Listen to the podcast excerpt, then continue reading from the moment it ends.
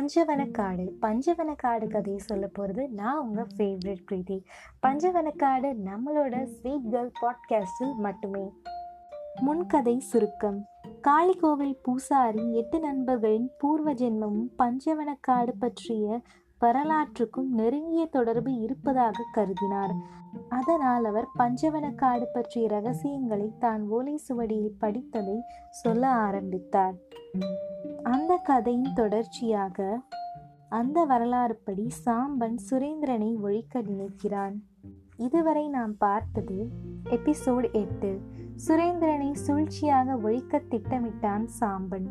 சாம்பன் சுரேந்திரனை நண்பனாக்கிக் கொள்ள திட்டமிட்டான். சுரேந்திரனிடம் பரிவாக பேசினான். சுரேந்திரன் தினமும் ஜமீன்தார் மகள் தேவமங்கையை பார்ப்பதை நோட்டமிட்டான். ஒரு இரவில் சுரேந்திரன் தேவமங்கையிடம் பேசியதை சாம்பன் ஒட்டு கேட்டான். நான் உங்க அரண்மனை தோட்டக்காரன் மகன். உன்னை எப்படி நான் மனம் புரிந்து கொள்ள முடியும்னு? சுரேந்திரன் கேட்டான். அதற்கு தேவமங்கை கூறினாள் நாம் ஒரு இரவில் இங்கு இருந்து ஓடிவிடுவோம் என்றாள். வேறு ஓர் ஊருக்கு சென்று பிழைப்போம் என்றாள். அதற்கு சுரேந்திரன் நீ அரண்மனையில் வாழ்ந்து பழக்கப்பட்டவள். உனக்கு குடிசை வாழ்வு சரியாக இருக்காது என்றான் சுரேந்திரன். அதற்கு தேவமங்கை அரண்மனையாக இருந்தால் என்ன? குடிசையாக இருந்தால் என்ன? நீ என்னுடன் இருக்கும் இடம்தான் என் அரண்மனை என்றாள். அதற்கு சுரேந்திரன் கவலைப்படாதே ஒரு இரவில் இங்கிருந்து சென்று விடுவோம் என இருவரும் பேசி சென்றனர். இதை முழுவதுமாக சாம்பன் கேட்டான். மறுநாள் வீரசேனனை சந்தித்தான் சாம்பன். தந்திரமாக பேசினான்.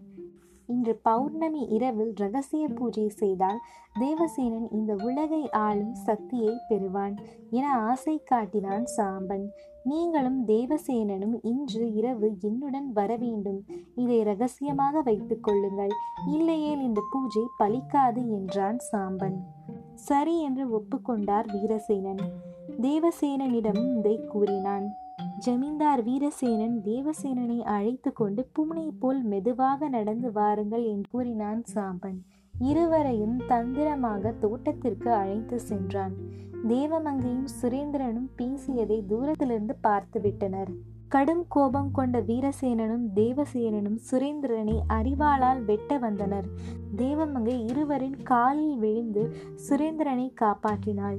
இந்த நிகழ்வுகள் நடக்கும்போது மரத்தின் பின் ஒழிந்து கொண்டு நிகழ்வதை பார்த்து கொண்டிருந்தான் சாம்பன். கோபம் குறையாத ஜமீன்தார் வீரசேனன் சுரேந்திரனை பார்த்து இனி என் கண்ணில் படாதே. உன் அப்பன் என் நம்பிக்கைக்குரிய வேலையால் என்பதால் உன்னை உயிருடன் விடுகிறேன் என்றார். சுரேந்திரனும் தப்பி ஓடினான். சுரேந்திரனை பின்தொடர்ந்து அவன் இருப்பிடத்தை கண்டறிந்தான் சாம்பன். மறுநாள் அவன் மறைந்து இருந்த இடத்திற்கு சென்றான் சாம்பன். சுரேந்திரனிடம் எதுவும் அறியாதது போய் நீ ஏன் இங்கே இருக்கிறாய் சுரேந்திரா? என்றான். சுரேந்திரன் நடந்ததை சொன்னான். பின் சாம்பவா உனக்கு எப்படி என் இருப்பிடம் தெரியும்? என்றான். நீ எங்கே என தேடிக்கொண்டே இருந்தேன். அப்போதுதான் என் குருநாதர் சொல்லிக் கொடுத்த ஞான திருஷ்டி வித்தையால் உன் இருப்பிடத்தை கண்டறிந்தேன் என்றான் சாம்பன். சுரேந்திரன் கேட்டான் சாம்பா உனக்கு இதெல்லாம் தெரியுமா? என்றான். நீயும் தேவமங்கையும் இங்கிருந்து தப்பி செல்ல நான் வழிவகுக்கிறேன் என்றான் சாம்பன். சாம்பனை சுரேந்திரன் ஆறத் தழுவிக்கொண்டான் நன்றி சாம்பா எப்படி நீ இதை செய்வாய்? என்று கேட்டான். அது மிகவும் எளிது. தேவமங்கை என்னை உன் தூதன் என்று அறிய மட்டும் ஏதேனும் ஒரு பொருள் கொடு என்றான். சுரேந்திரன் கழுத்தில் கட்டியிருந்த சிங்கப்பல்லை சாம்பனுக்கு கொடுத்தான். மேலும் இந்த சிங்கப்பல்லை காட்டி நீ என் தூதன் என்று கூறு என்றான். சரி என்று சந்தோஷத்தில் மிதந்தபடியே சென்றான் சாம்பன். சிங்கப்பல்லை எடுத்துக்கொண்டு யாருக்கும் தெரியாமல் தேவமையிடம் காட்டி சுரேந்திரனை தான் பார்த்தது மற்றும் நடந்ததை கூறினான். இன்று இரவு தயாராக இருங்கள் இளவரசி என்றான் சாம்பன். யாருக்கும் தெரியாமல் நடு இரவில் தேவமங்கையும் சாம்பனும் சுரேந்திரன் இருக்கும் குகைக்கு சென்றனர். பஞ்சவனக்காட்டை கடந்த போது ஒரு மயானம் வரவே சுரேந்திரன் சாம்பனிடம் நீங்கள் அரண்மனைக்கு செல்லுங்கள் இல்லையில் உங்கள் மேல் சந்தேகம் வரும் என்றான். இல்லை உங்களுடன் துணைக்கு கொஞ்ச தூரம் வருகிறேன் என்றான் சாம்பன். கும் இருட்டு ஆந்தைகள் அலரும் மயானம். அமாவாசை இரவு ஒரே அமானுஷ்யமாக இருந்தது மயானம். தேவமங்கி சற்று திடுக்கிட்டாள். எங்கேனும் இரவு தங்கிவிட்டு செல்லலாம் என்றாள். நெடுநேரம் நடந்ததால் பசி களைப்பு இரண்டும் சுரேந்திரனையும் தேவமங்கையையும் வாட்டியது. இங்கிருந்து கொஞ்ச தூரம் நடந்தால் நான் தங்கும் ஒரு பழைய ஓலை குடிசை வரும். அங்கே நீங்கள் இரவில் தங்கிக் கொள்ளுங்கள் என்றான் சாம்பன்.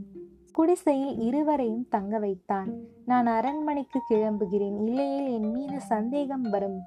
நீங்கள் அதிகாலை ஆனவுடன் இங்கிருந்து கிளம்பி விடுங்கள் என்றான் சாம்பன். நேரே சுடுகாட்டிற்கு சென்ற சாம்பன் துர்தேவதைகளை வழிபட்டான். அதன் மூலமாக வந்த பேயை சுரேந்திரன் மீது ஏவினான் சாம்பன். அந்த பேய் சுரேந்திரன் உடலில் புகுந்து அவனை மயானத்திற்கு அழைத்து வந்தது.